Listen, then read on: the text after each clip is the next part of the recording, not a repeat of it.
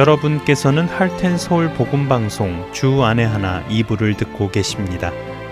주 안에 하나 2부에는 신앙생활 속에서 생각해 볼 주제들을 나누어 보는 살며 생각하며와 은혜의 설교 그리고 구약 성경에 나오는 이스라엘 왕들의 이야기를 공부해 보는 왕들의 이야기가 준비되어 있습니다.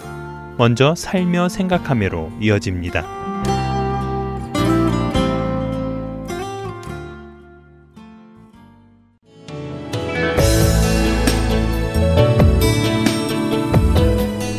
주안의 하나 애청자 여러분 안녕하세요. 살며 생각하며 진행해 김순혜입니다. 죽은 후 내 묘비에 써 주었으면 하는 한 문장이 있다면 이 질문은 교회 40대 선교회 모임에서 소그룹 나눔의 주제 중 하나였습니다. 찬양을 좋아했던 아이 누구누구누구 여기에 잠들다. 땡스기빙 때마다 찾아가는 조카의 묘비엔 이렇게 써 있었다며 죽은 후 사람들은 우리를 어떻게 기억하게 될지도 생각해 보자고 제안하신 이 주제는 다들 인생을 다시 한번 돌아보는 귀한 시간이었습니다. 묘비에 써주기를 바란다는 것은 죽음을 생각하고 또 써주기를 바라는 문구대로 살고 싶다는 말이겠지요. 막상 이 질문을 받고 보니 특별히 제 인생에 남을 만한 일을 한 것이 없는데 무슨 말을 남길지 생각하다가 아무도 알아주지 않고 묘비에 아무 말 남기지 않아도 하나님이 알아주시면 되지 않을까 하는 생각이 들었습니다. 요즘은 웰다잉이라는 임종체험 프로그램이 있다고 합니다. 자신의 관 앞에서 유언장을 작성하여 낭독하고 수의를 갈아입고 관 속에 들어가 관 뚜껑을 닫고 잠시 있다가 나오는 프로그램인데 여기에 참가하셨던 어떤 분은 엄청 많이 울었다고 하면서 지금부터 정말 의미 있게 잘 살아야겠다는 생각을 갖게 되었다고 하더라고요. 최근 남편도 죽음이 이런 것이구나 가까이 느꼈던 일이 있었다고 합니다. 체한 듯한 증세가 며칠 계속되다가 그 답답함이 가슴 부근으로 올라오는 것 같아서 인터넷을 찾아보니 이 증세가 심근경색이었다는 어떤 분의 글을 보고 놀라서 회사 일을 중단하고 바로 얼전트 케어로 달려갔답니다. 가는 도중 온갖 생각이 다 들면서 혹시라도 자신에게 무슨 일이 생기면 어떡하나. 아내는 혼자서 이 낯선 미국 땅에서 아이들과 살아갈 수 있을까 하는 염려 등등 자신의 인생을 다시 돌아보게 되었다고 합니다.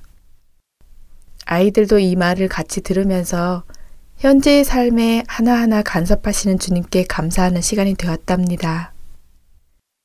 심근경색하니까 대학교 4학년 때 갑자기 돌아가신 친정 어머니 생각이 났습니다.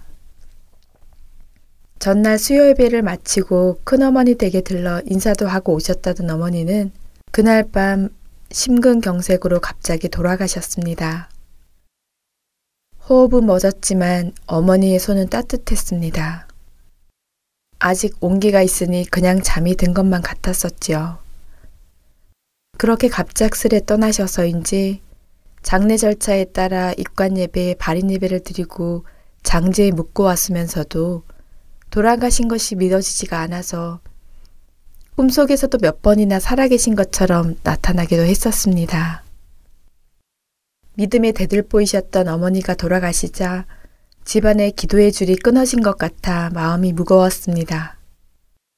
실제로 어깨까지 무거웠습니다. 새벽 기도로 쉬지 않으셨던 어머니셨기에 몸이 아픈 날에도 하루의 시작을 그렇게 하지 않으면 정말 못 일어날 것 같고 죽을 것 같다며 꼭 새벽 기도를 하셨었죠. 새벽에 눈 비비며 따라가 본 적도 있었는데 차가운 마룻바닥에 방석 하나 깔고 그렇게 새벽마다 기도를 하셨습니다. 새벽 기도를 마치고 오셔서는 찬송가 흥얼거리며 아침밥을 지으시던 모습이 생각납니다. 나는 선한 싸움을 싸우고 나의 달려갈 길을 마치고 믿음을 지켰으니 이제 후로는 나를 위하여 의의 면류관이 예배되었으므로 주 곧 의로우신 재판장이 그날에 내게 주실 것이며 금장이 다 벗겨지고 원래 두께 두 배가 되었을 정도로 손때가 묻어있던 어머니의 성경책 속에는 이 디모데후서 4장 7절과 8절 말씀을 친필로 적으신 메모지가 꽂혀 있었습니다. 예상치 못한 시간에 갑자기 돌아가셨지만 어머니에겐 항상 천국 소망이 있으셨고 주님 앞에서 사셨구나 하는 것을 알 수 있었지요. 그런 어머니께 가장 감사한 것은 저에게 신앙을 유산으로 남겨주셨다는 것입니다. 하나님이 저희에게 맡겨주신 저희 아이들도 엄마인 저를 떠올릴 때 참 믿음의 엄마였고 신앙의 유산을 물려주어서 감사하다는 말을 할 수 있다면 가정 선교사로서의 역할을 제대로 했다고 하나님께 칭찬받지 않을까요? 우리 자녀들이 디모데처럼 믿음의 가정에서 거짓이 없는 믿음을 물려받으며 자라가길 소망합니다. 디모데후서 1장 5절 말씀에서 외할머니 로이스와 어머니 유니게의 신앙이 디모데에게 전해졌던 것처럼 우리도 자녀들에게 줄 수 있는 가장 고귀한 유산인 믿음을 보여주고 전해줄 수 있어야 할 것입니다. 주일학교를 보내는 것만으로 신앙교육이 끝나는 것이 아닙니다. 가정에서 자녀들의 손을 잡고 기도하고 하나님의 말씀을 가르치며 말씀에 순종하게 하는 일을 해야 합니다. 마땅히 가르칠 것을 가르치라고 하시지요. 신명기 6장에서는 우리가 먼저 하나님을 마음과 뜻과 힘을 다하여 사랑하라고 하시며 이 말씀을 마음에 새기라고 하십니다. 그리고 자녀들에게 부지런히 가르치며 집에 앉았을 때에든지 길을 갈 때에든지 누워 있을 때에든지 일어날 때에든지 이 말씀을 강론하며 손목에도 이마에도 붙이고 집 문설주와 바깥문에도 기록하라고 하십니다. 습관이 되고 체질이 되고 인격이 되게 가르치라는 것입니다. 그렇다고 아이들에게 강요해서 될 일은 아닙니다.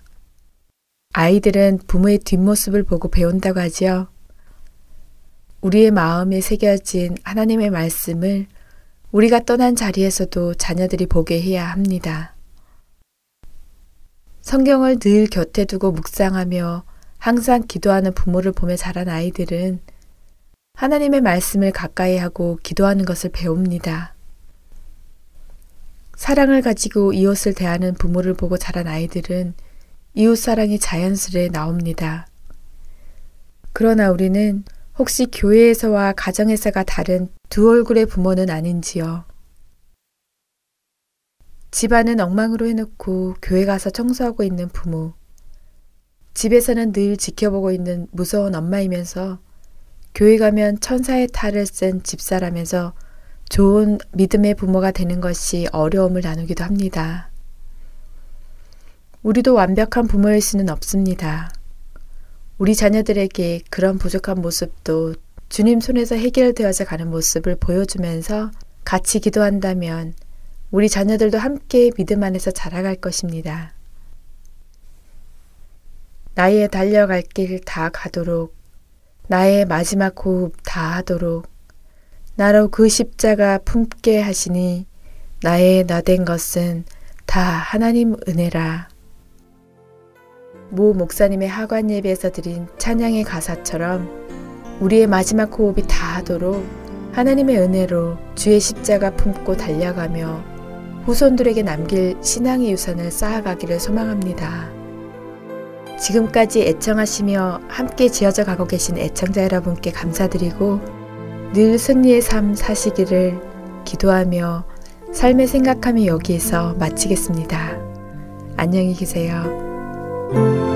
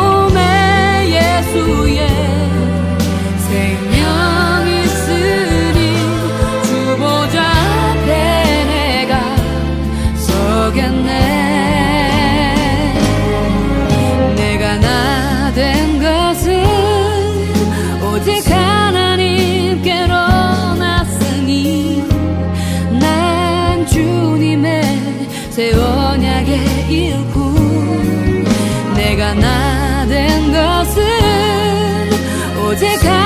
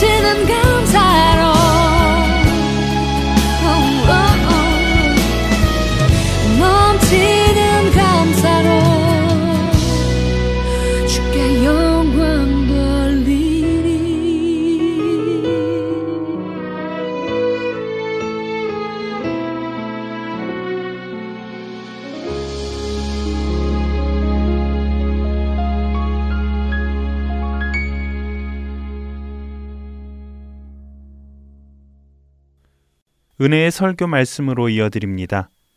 오늘은 노스캐롤라이나 그린스보로 한인 장로교회 한일철 목사님께서 로마서 4장 1절에서 14절을 본문으로 그 사람은 복이 있도다 라는 제목의 말씀 전해 주십니다. 은혜의 시간 되시길 바랍니다.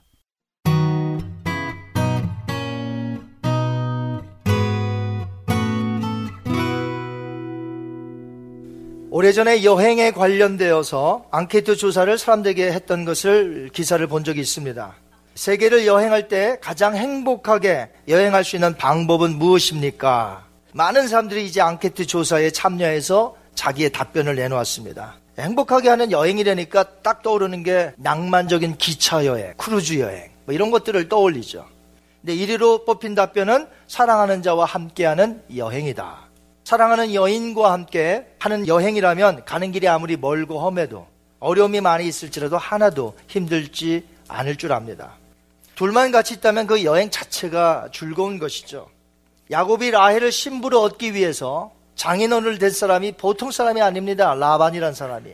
야곱은 아무것도 가진 것이 없으니까 내 딸을 줄 테니 7년을 일해라. 7년이란 건 어마어마한 일이 산더미 같이 있고 보통 긴 시간이 아니죠. 그런데 라헬을 얻기 위한 그 한 가지 그리고 라헬을 날마다 볼 수 있다는 것 때문에 얼마나 즐겁게 일을 했던지 성경 모세 저자는 이렇게 말했습니다.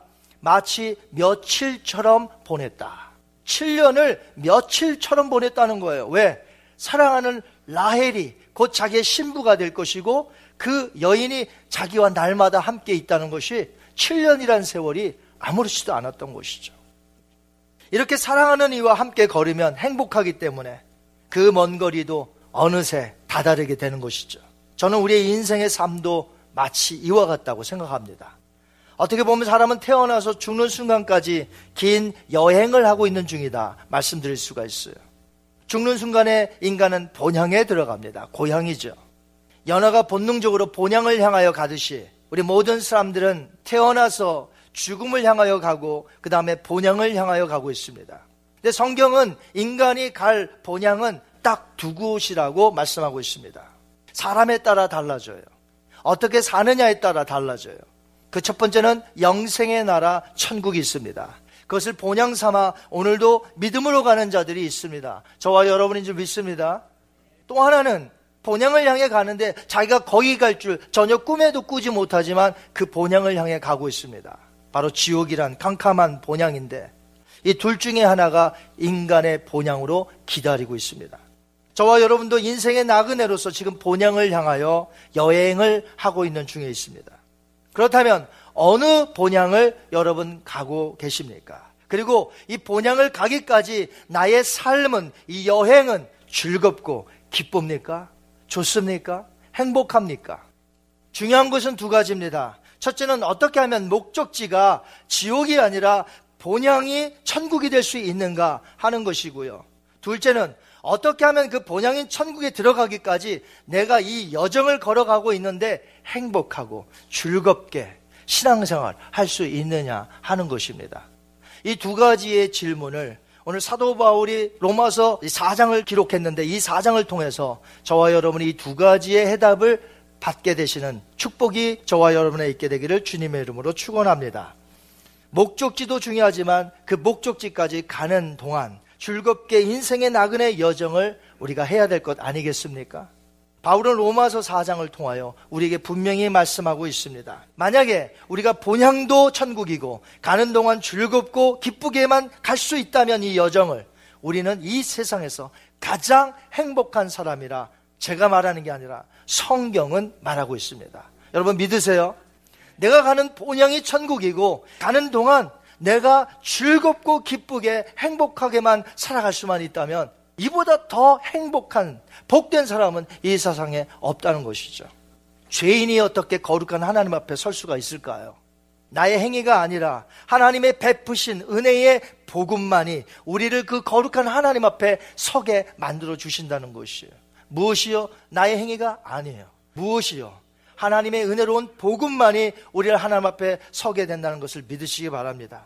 사도 바울은 이것을 분명히 해두기 위해서 구약 시대에 살았던 두 명을 example 예로 듭니다. 첫 번째 사람은 아브라함이었고요. 두 번째 사람은 다윗이었습니다. 유대인에게 존경하는 사람 세 사람만 뽑으라면 이거는 세대가 아무리 흘러서 앞으로 2000년 수천 년이 지나도 그가 유대인이라면 똑같은 말을 할 수밖에 없는 세 명이 있습니다.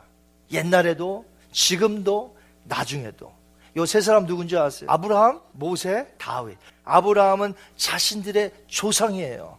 첫 번째 조상이 아담이 아닙니다. 그들에게 있어서는. 하나님이 강 건너 살고 있는 이 아브라함을 불러내셨잖아요. 이 아브라함이 그들의 첫 번째 조상이 돼요. 그 다음에 모세, 율법을 받았습니다. 그래서 자기들은 율법이 있는 백성들이에요. 그래서 예수님에게도 뭐라고 합니까? 우린 모세의 제자인데 당신은 누구의 제자냐? 모세의 제자임을 자랑했어요. 세 번째는요, 다윗. 왕중왕이었습니다. 다윗은 그 당시에 모든 이스라엘의 통틀어서 다윗 같은 왕이 없었습니다. 그래서 그들은 아직도 다윗과 같은 메시아, 왕을 기다리고 있습니다. 유대인들의 이런 마음을 잘 알고 있는 바울은 그들이 그토록 자랑하고 있는 세 사람 중에 두 사람을 언급합니다. 아브라함과 다윗을 통해서 무엇 때문에 하나님이 그들을 의롭다 여기셨는지 말씀하고 있는 것이. 하나님은 결코 인간의 어떤 행위를 보시고 의롭다고 칭하지 않으십니다. 그러므로 여러분들이 무언가 지금 행함으로 하나님 앞에 나 좀 의롭죠? 라고 그런 생각을 했다면 아예 접으세요. 하나님은 절대로 여러분이 어떤 행함을 통해 오, 너 의롭구나 하지 않으십니다. 아무리 우리가 남을 사랑한다 해도 완전한 사랑을 이룰 수가 없습니다. 여러분, 사랑의 원자탄 그럼 누가 생각나요? 예, 손양원 목사님. 왜 손양원 목사님을 사랑의 원자탄, 핵폭탄이라고 그럴까요? 왜? 자기의 두 아들을 죽인 공상단 청년을 아들로 삼았어요. 그러니까 사랑의 원자탄이다 이렇게 부를 수밖에 없는 거죠. 그런데 그 손양원 목사님은 늘 하나님 앞에 나아가 기도할 때 하나님 남을 사랑하지 잘 못하는 이 부족한 죄인을 용서하소서. 아니 사랑의 원자탄께서 나는 부족합니다. 나는 사랑을 잘 못합니다. 그렇습니다. 아무리 내가 사랑한다 해도 내가 아무리 완전한 사랑을 한다 해도 그 사랑은 하나님 보실 때 완전하지 못해요. 내가 아무리 옳게 산다 할지라도 법 없이 살 수 있고 남에게 해를 끼치지 않는다 할지라도 완전하게 법을 지킬 수가 없습니다. 결국 그런 것들로는 우리 자신을 하나님 앞에서 나 의롭죠 라고 말할 수가 없다는 것이. 우리 4장 2절 한번 볼까요? 아브라함은 자랑할 수가 없었어요. 만일 아브라함이 행위로서 의롭다 하심을 받았으면 자랑할 것이 있으려니와 하나님 앞에서는 없느니라. 아브라함은 하나님 앞에서 나 의롭죠라고 말할 수가 없는 거예요. 왜? 하나님 앞에서 의롭지 않고 불의했기 때문에 죄인이기 때문에 혹시 여러분 가운데 어떤 행위로나 나 자신이 하나님 앞에서 의로워질 수 있다고 생각한다면 그 생각 자체가 매우 위험한 발상이요. 그것은 복음이 아니라는 것이. 구약 시대에 언약의 할례를 받았다는 것, 신약 시대에 언약의 세례를 받았다는 것, 그 자체가 하나님 앞에서 내가 의로워질 수 있는 게 아니라는 것이에요. 절대 그런 것들로 의로워질 수가 없어요. 우리는 아브라함이 하나님께로부터 의롭다고 칭함을 받은 때, 그때가 언젠지를 굉장히 중요하게 봐야 됩니다. 왜냐하면 바울이 그것을 중요하게 여겼기 때문에요. when, 언제, 도대체 언제 아브라함이 의롭다 칭함을 받았느냐는 것이. 자, 우리 10절 한번 보겠습니다. 그런즉 그것이 어떻게 여겨졌느냐? 할례시냐, 무할례시냐? 할례시가 아니요, 무할례시니라. 바울이 말한 무할례시의 아브라함 이야기는 창세기 15장에 나오고요. 아브라함이 할례를 받아 그 모든 집안의 식구들이 다 할례를 받았을 때 이야기는 창세기 17장에 나옵니다. 챕터로 보자면 두 장의 간격이 있어요. 갭이 있어요. 하지만 이 두 장은 무려 14년을 건너뜁니다. 15장은 아브라함이 이스마엘을 낳기 전에 나이가 85세였습니다. 그런데 99세 때 하나님이 나타나셔서 할례를 행하라 하십니다. 그때 성경에 보니까 17장 1절에 99세 때에 나타나십니다. 그러니까 할례를 무려 받기 전에 14년 전 이야기예요. 14년 전에 아브라함은 하나님께로부터 너 의롭구나라는 칭함을 받았다는 것이. 어떤 일이 있었냐면요. 하루는 하나님께서 아브라함에게 나타나셔서 밖으로 이끄십니다. 그래서 아브라함이 쫓아나갔어요. 밤하늘에 별을 보거라. 별을 봅니다. 엄청나게 많은 무수한 별들이 있어요. 그때 하나님께서 말씀하십니다. 너의 후손들이 저 별과 같이 많을 것이라. 그때 나이가 몇 살이라고요? 85세. 자, 그때 자식이 하나도 없었어요. 무자식이었어요. 그런데 하나님이 뭐라고 하세요? 저 무수히 많은 별들을 보거라. 너의 후손들이 저 별과 같이 되리라. 그때 아브라함이 어떻게 했어요? 믿었어요. 믿음을 보시고 하나님이 너 의롭다 칭해 주셨다는 말이죠. 그 믿음을 보시고. 자, 우리 한번 볼까요? 창세기 15장 6절 말씀. 아브라함이 여호와를 믿으니 여호와께서 이를 그의 의로 여기시고 아멘. 하나님은 아브라함의 마음을 보셨습니다. 그 마음에 믿음이 생겼어요. 아, 내가 지금 비록은 자식이 없지만 하나님께서 나에게 자식들을 주실 것이고 그 자식들 통해서 엄청난 저 무별과 같은 나의 후손들이 생길 것이구나 믿었다는 것이. 여러분 믿음을 가지시기 바랍니다. 신앙은 뭐냐? 믿음이에요. 신앙은 뭐냐? 기다림이에요. 지금 안 이루어졌다고요? 믿으세요. 하나님의 반드시 이루어 줄 것입니다. 이게 믿음이에요. 주어진 약속을 신실하게 믿는 것을 보셨어요. 하나님이. 그 마음의 상태를 보시고 아브라함을 의롭다 칭해 주셨어요. 아브라함이 아무런 행위를 하지 않았을 때였습니다. 할례밖에 무려 14년 전 이야기예요. 아브라함이 한 건 아무것도 없어요. 단지 하나님의 말씀을 순순히 받아들여서 믿었던 것 뿐이에요. 이 이야기를 바울은 유대인들에게 하면서 행함과 할례를 통해 의롭다함을 얻고자 하는 너희들이요. 잘못됐다는 것을 지금 예를 통해서 가르치고 있는 것입니다. 여러분은 성경에 이 기록된 하나님의 약속들을 믿으십니까? 아들이신 예수님이 우리의 유일한 구원자가 되심을 여러분 믿으세요? 아들을 믿는 자에게는 지금이라도 당장 오늘 이 시간 여러분의 마음의 문을 열고 예수 그리스도를 유일한 구세주로 내가 accept 믿는다면 하나님이 여러분에게 의롭다 칭하시고 하나님이 여러분을 구원하심을 믿으십니까? 믿음은 하나님의 약속을 믿는 거예요. 이 약속을 믿고 하나님을 바라보는 것입니다. 바울은 아브라함에 이어서 또 한 명을 예를 듭니다. 아까 누구라고 그랬죠? 다윗. 6절에서 8절까지 오늘 본문 말씀에 다윗을 예를 듭니다. 근데 다윗의 예를 들 때 다윗이 어떤 시편에서 노래한 걸 가지고 인용을 해왔어요. 그 시편은 어떤 시편이었냐면 다윗이 32편을 기록했는데 그 32편 1절을 인용해서 지금 이야기하고 있습니다. 6절에서 8절입니다. 로마서 4장 6절에서 8절. 이러한 것이 없이 하나님께 의로 여기심을 받는 사람의 복에 대하여 다윗이 말한 바 불법이 사함을 받고 죄가 가려짐을 받는 사람들은 복이 있고 주께서 그 죄를 인정하지 아니하실 사함과 같으니라. 아멘. 다윗은 이스라엘에서 가장 훌륭한 왕이었습니다. 왕이 얼마나 많은지 몰라요. 통일왕국 시대 북왕국, 남왕국으로 나뉘어지죠. 수많은 왕들이 생깁니다. 그런데 그 모든 왕을 통틀어서 다윗이 최고였습니다. 그런데 아주 큰 죄악을 범한 왕이기도 합니다. 충성스러운 부하의 아내 바세바를 간음합니다. 그 간음죄를 또 덮고자 죄는 또 죄를 낳죠. 꼬리를 물죠. 그 간음죄를 좀 덮어보고자 우리아를 전쟁터에서 부릅니다. 그러니까 집에 가서 자라고 그래요. 근데 우리아가 어떻게 해요? 내 동료들은 지금 전쟁터에서 피를 흘리며 싸우고 있는데 내가 어찌 부인과 동침하려 안 자네? 그래서 요압에게 알려준 최전방에 세워서 죽여라. 그러니까 화살바지 내라 이거죠. 결국 살인 교사를 내립니다. 간음죄, 살인죄, 큰 죄악을 저지른 이 다윗. 하나님께 철저히 회개하며 참회하는 시가 두 개가 있는데 시편이 150편으로 되어 있는데 절반 가량을 다윗이 썼어요. 그런데 자기가 하나님 앞에 바세바를 범한 후에 하나님 앞에 회개하는 시편은 두 개를 썼는데 시편 32편과 시편 51편을 썼어요. 이것이 짝을 이룹니다. 그런데 지금 이 바울이 어느 것을 인용해요? 다윗의 32편 바세바를 범한 후에 하나님 앞에 회개했던 그 시편을 인용하는 것이에요.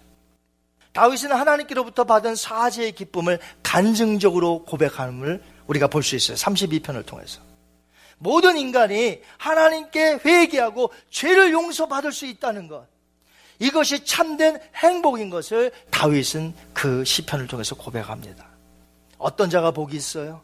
불법을 사함받고 죄가 가리워지고 그 사람이 복이 있다.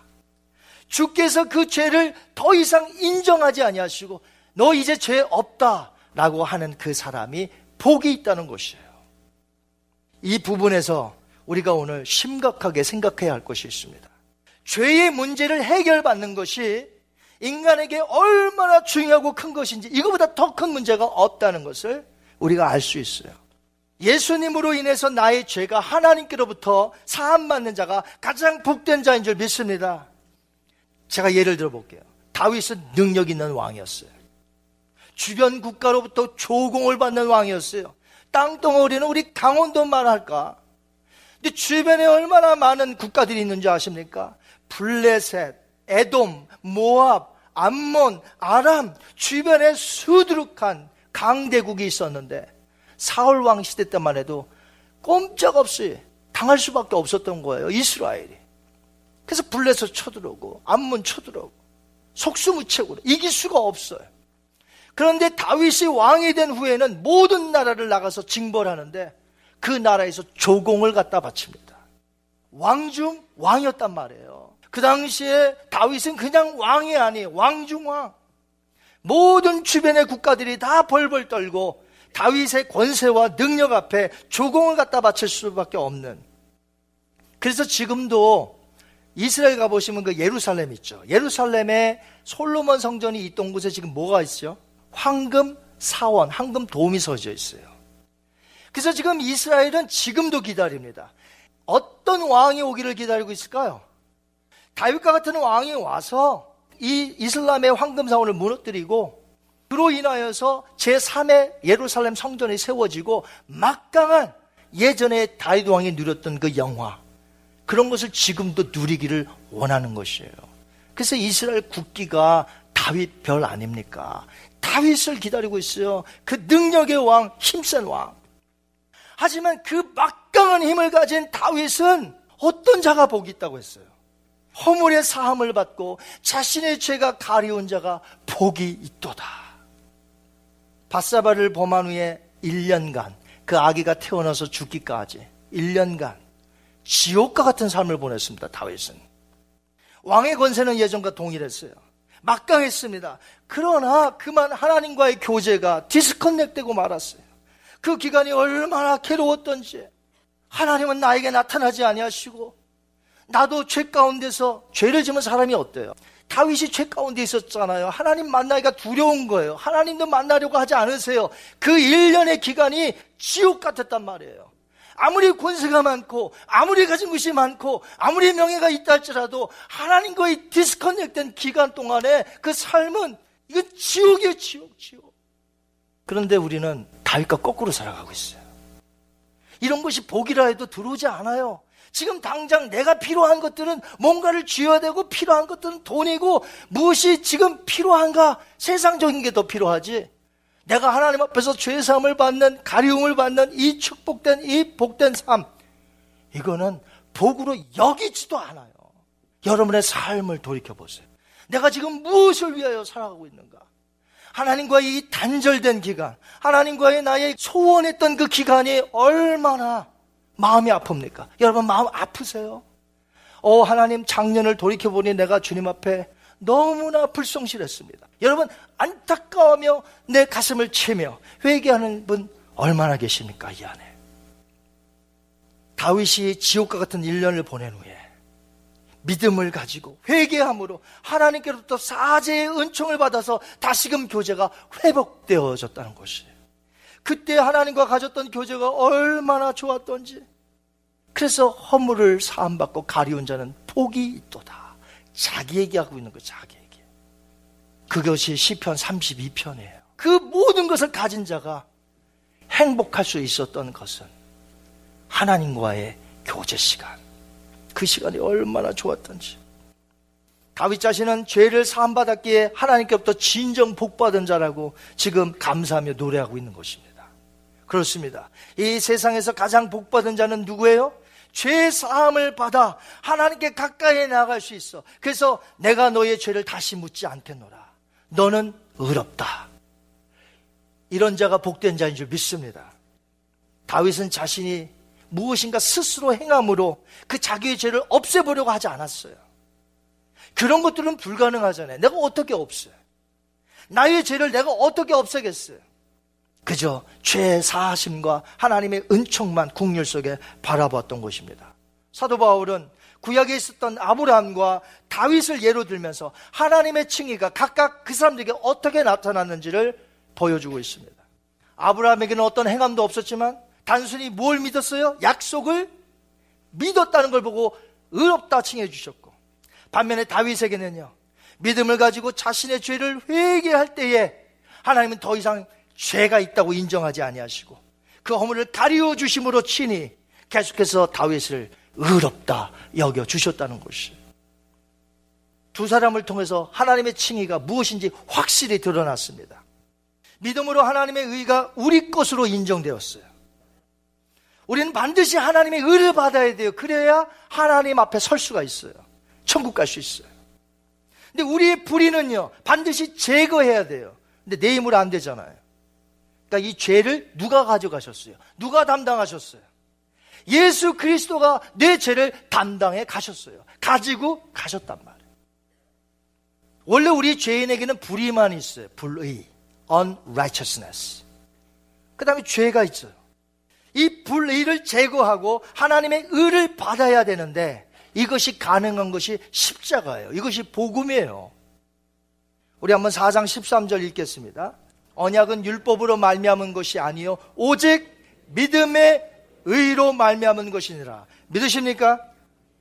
복음이란 뭐냐? 잘 들으세요. 우리의 죄를 그리스도께로 옮겨 주셨고 하나님이 그 다음에 그 십자가에서 죽으신 그 의로우신 그분의 의를 나에게 옮겨 주셨다는 것이 이게 복음이에요. 놀라운 소식 아닙니까? 나의 죄는 예수님께로 갔고 예수님의 의는 내게로 왔다는 거예요. 그러니까 하나님이 그런 나를 보시고 의롭다 칭하여 주신다는 거죠. 어떻게 가능해요? 믿음으로. 존 파이퍼 목사님은 이런 말을 했어요. 이걸 가리켜서 거대한 거래다. Great Exchange라고 했어요. 위대한 거래다. 우리의 죄와 불의를 그리스도에게로 하나님의 의를 우리에게로 옮기는 이 거대한 거래. 다른 말로 위대한 전가라고 불러요. Great Imputation. 위대한 전가. 오직 베푸신 은혜 가운데서 믿음으로만 가능한 일이에요. 그래서 이 하나님의 위대한 전가는 지금도, 지금 이 시간, 마음을 열고 예수님을 영접하는 그 사람에게 지금도 이 위대한 거래, 위대한 전가는 이루어진다는 것이에요. 여러분 믿으시기 바랍니다. 예수님이 십자가에서 죽으심을 믿을 때 왜 나에게 좋은 소식이 됩니까? 나의 죄를 대신 담당하셨어요. 나의 죄를 다 가져가셨어요. 몽땅 다. 예수님이 죽음에서 부활하신 것을 믿을 때 왜 나에게 그게 좋은 소식입니까? 죽음에서 살아나심으로 하나님의 아들이심을 증명하셨잖아요. 원래 부활하지 못하시면 하나님의 아들이었다고 그동안 말씀하셨던 것이 다 헛된 것이 되는 거예요. 왜?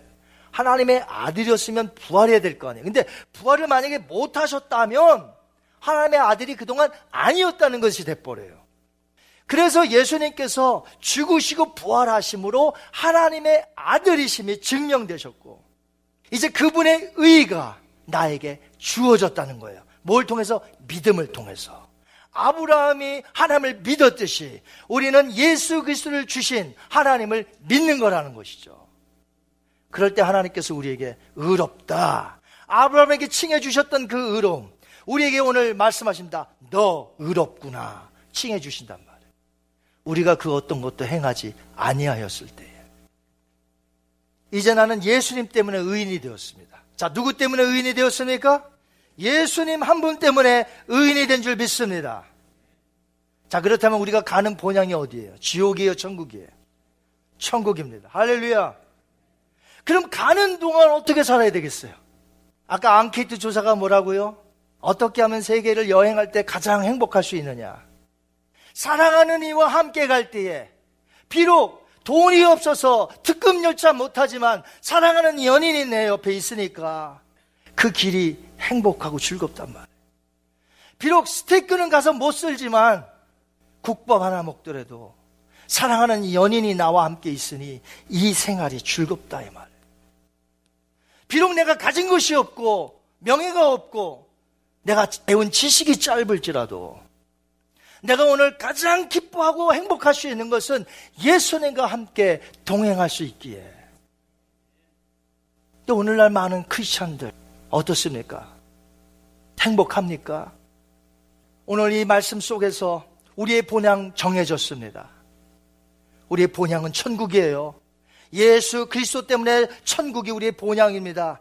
이제 걸어가는 동안, 이 여행을 하는 동안 주님이 나를 부르시는 그날까지 내가 행복하게, 즐겁게 살아가야 될 줄 믿습니다. 우리 아까 찬양을 부른 것처럼 넘어질 때 있습니다. 쓰러질 때 있습니다. 또 실수합니다. 하지만, 하지만 기본적으로 우리는 예수님과 동행하는 삶이기 때문에 날마다 기쁨을 회복해야 되고, 날마다 즐거워야 되고, 날마다 승리해야 될 줄 믿습니다.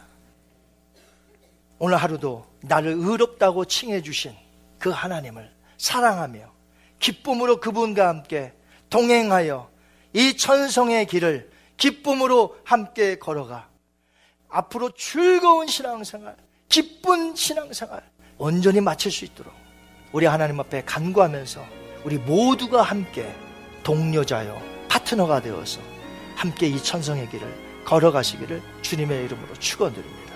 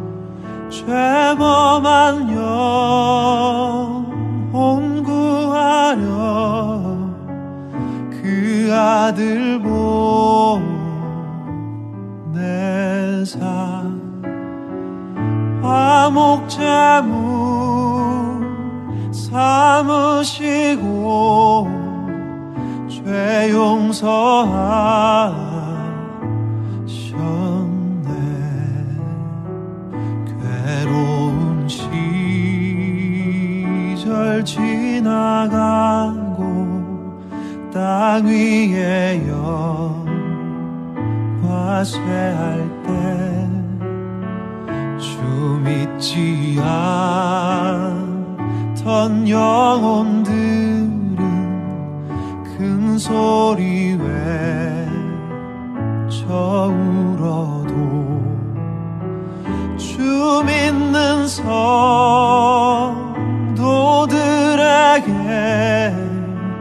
큰 사랑 베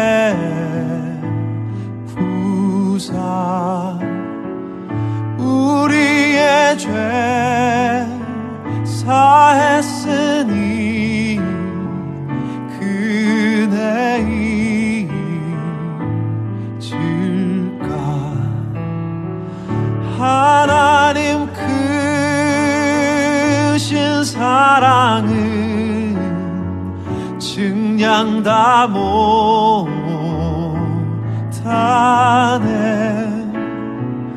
영원히 변치 않는 사랑 성도여 찬양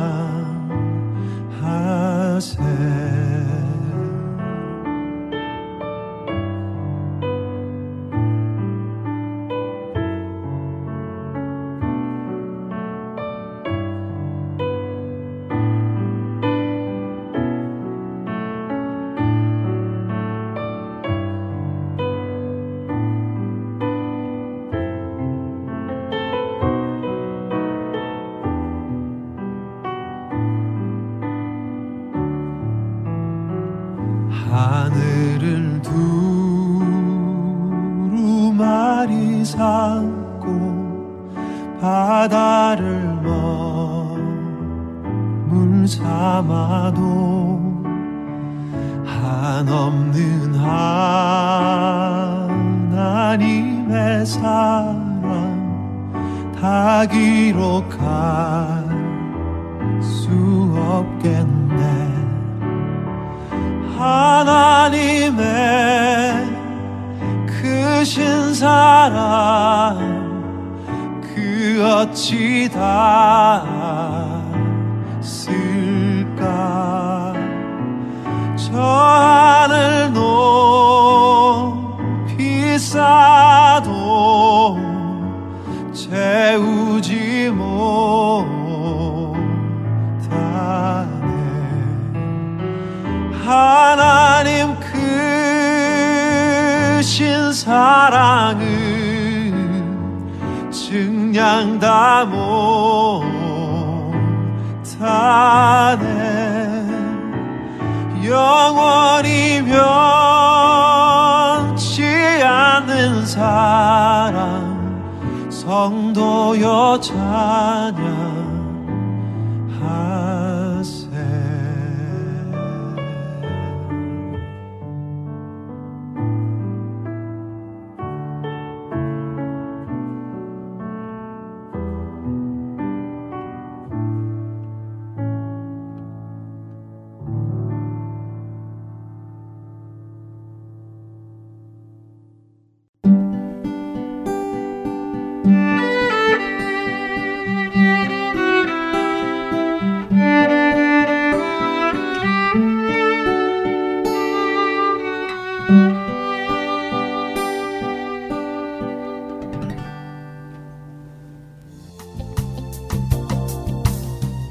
믿지 않는 자에게는 복음을, 믿는 자에게는 영적 성장을 위해 사역하는 할텐 서울 복음 선교회에서는 번역 사역에 동참하실 분을 찾습니다.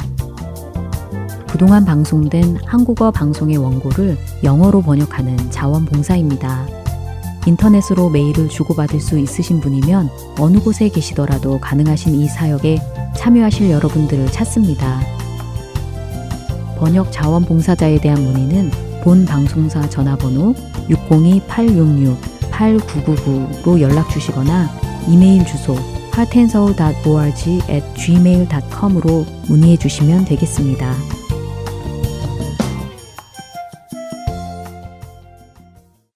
계속해서 왕들의 이야기 보내드립니다.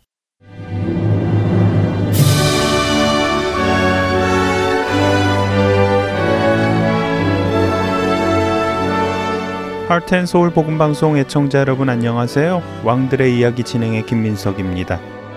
지난 시간에 우리는 다윗 왕이 전 이스라엘의 왕이 되자 400여 년이나 몰아내지 못했던 여부수족을 지혜롭게 성으로부터 몰아냈다고 말씀드렸습니다. 그때부터 다윗은 이 성의 이름을 다윗 성이라고 명하였고 이 성이 후에 예루살렘 성으로 불리게 됩니다. 이 성을 함락하자 다윗 왕은 그 다음으로 언약궤를 예루살렘 성으로 들여올 준비를 하는데요. 이와 함께 우리는 언약궤가 무엇인지 또 다윗 왕이 그것을 예루살렘 성으로 가져오려 할 때까지 어디에 위치하고 있었는지 알아보았습니다. 오늘은 사무엘하 6장과 7장 그리고 역대상 15장 25절에서 17장에 기록된 내용을 함께 살펴보겠습니다. 언약궤를 가져오기로 결정한 다윗 왕은 우선 3만 명이나 되는 병사를 모읍니다. 그리고 그것이 있는 기랏 여아림 지역의 아비나답 집으로 향하지요. 아비나답 집에 도달하자 다윗 왕은 그 집에서 언약궤를 꺼내서 새 수레에 싣습니다. 이때 이 수레를 몬 사람은 아비나답의 아들 우사와 아효였는데요. 아효는 이 수레의 앞에서 걸었고 다윗 왕과 모든 이스라엘 백성들은 그 뒤를 따르며 언약궤를 예루살렘으로 가져갈 수 있음을 온갖 악기로 연주하며 하나님 앞에서 기뻐했습니다.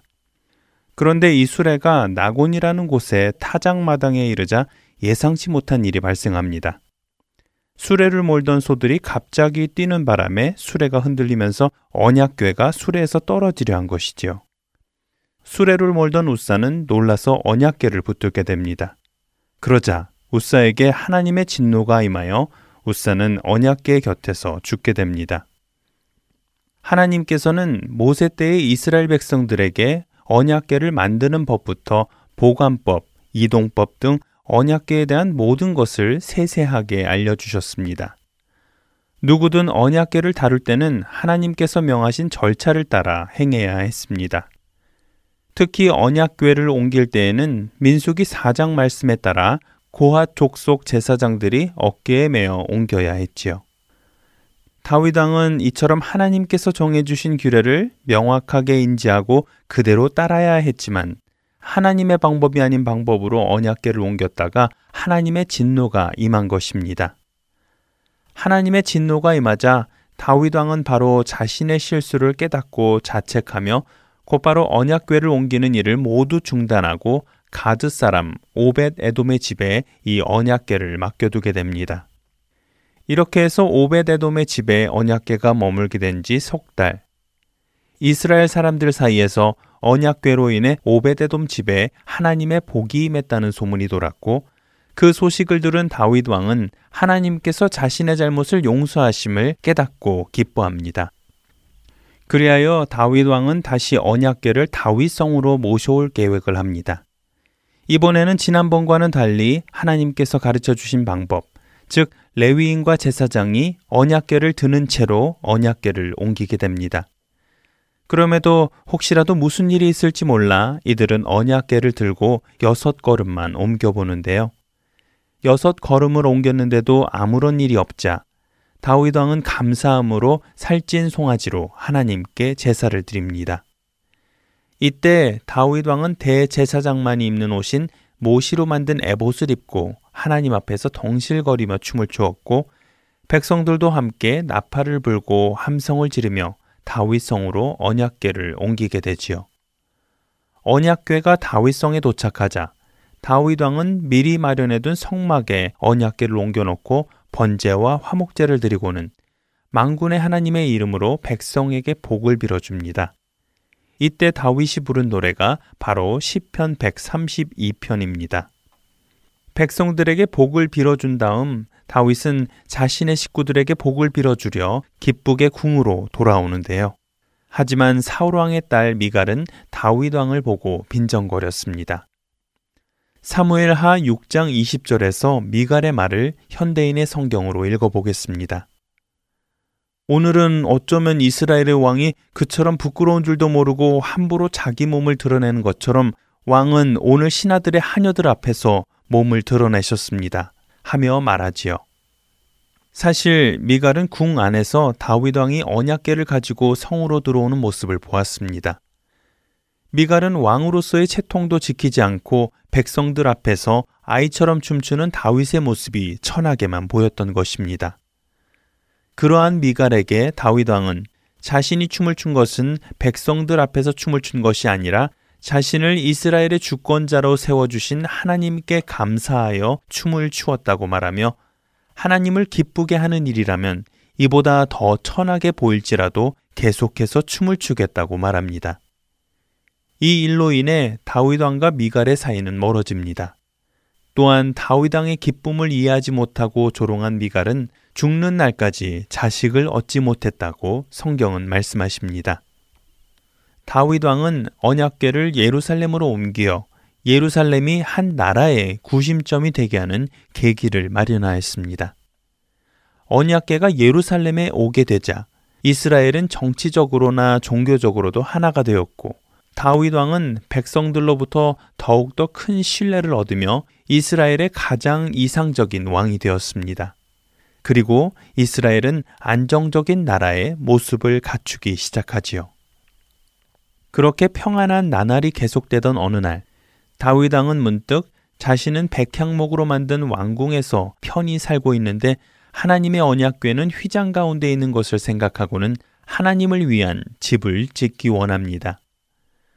그런 마음을 전해 들은 나단 선지자는 다윗 왕의 선한 의도를 알고 하나님께서 다윗 왕과 함께 하시니 좋을 대로 하라고 답변하지요. 하지만 그날 밤 하나님께서는 나단 선지자의 꿈에 나타나셔서 말씀하십니다.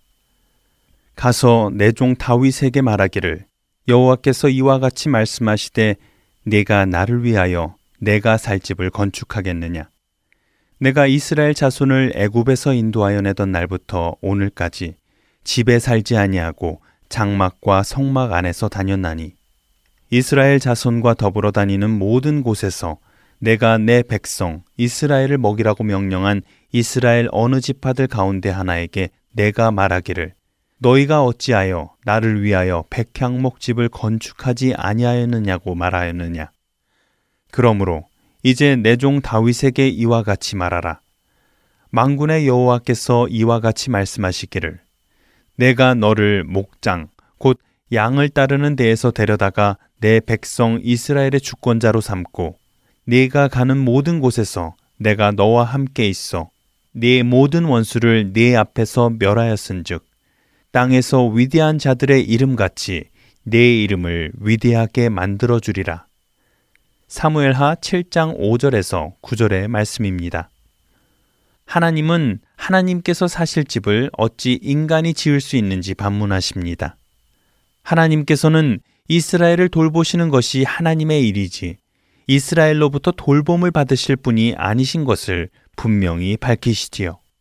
그리고는 하나님께서 다윗을 통해 이스라엘을 견고하게 하신 후에 다윗의 아들을 통하여 하나님의 이름을 위한 성전을 짓게 할 것도 약속해 주십니다. 그리고 그 나라의 왕위를 영원히 견고하게 하실 것도 약속해 주시지요. 나단 선지자를 통해 하나님의 이 약속을 전해 들은 다윗 왕은 하나님의 깊은 사랑에 감격하여 하나님을 찬양하는 기도를 드립니다. 왕들의 이야기 다음 주에 뵙겠습니다.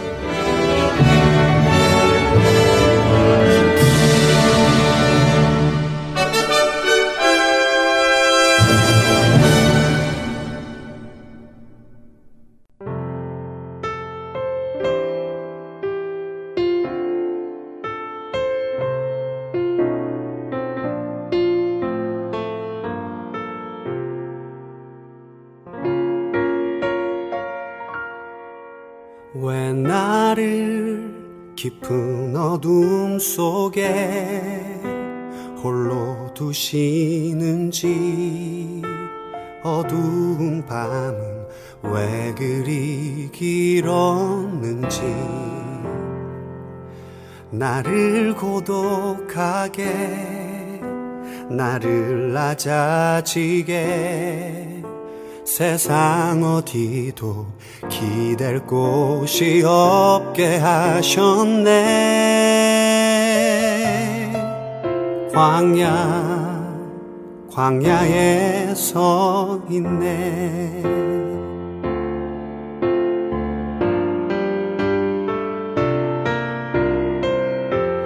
주님만 내 도움이 되시고 주님만 내 빛이 되시는 주님만 내 친구 되시는 광야. 주님 손 놓고는 단 하루도 살 수 없는 곳 광야. 광야에 서 있네.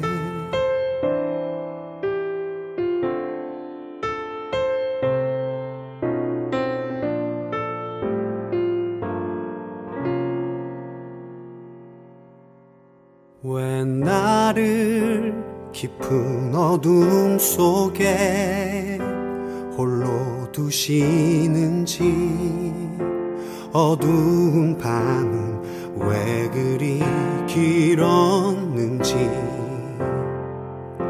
나를 고독하게 나를 낮아지게. 세상 어디도 기댈 곳이 없게 하셨네.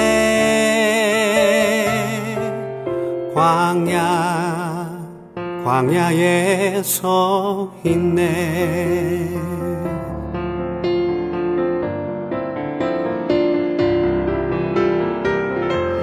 주님만 내 도움이 되시고 주님만 내 빛이 되시는 주님만 내 친구 되시는 광야.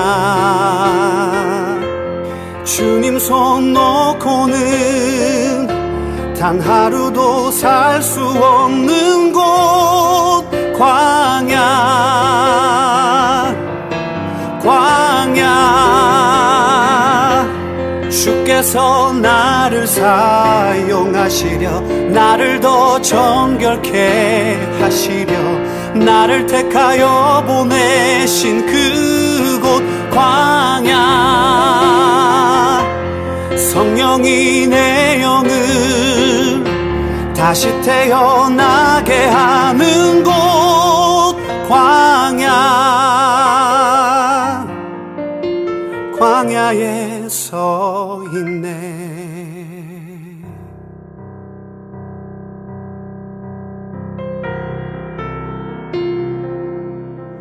내 자가 산산이 깨지고 높아지려 했던 내 꿈도 주님 앞에 내어놓고 오직 주님 뜻만 이루어지기를 나를 통해 주님만 드러나시기를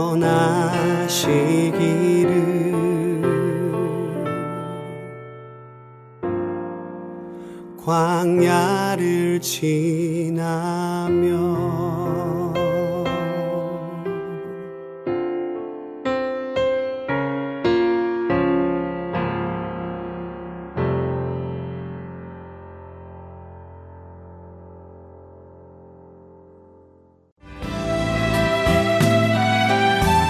주 안에 하나 2부 준비된 순서는 여기까지입니다. 함께 해주신 여러분께 감사드립니다. 다음 시간에 뵙겠습니다. 안녕히 계십시오.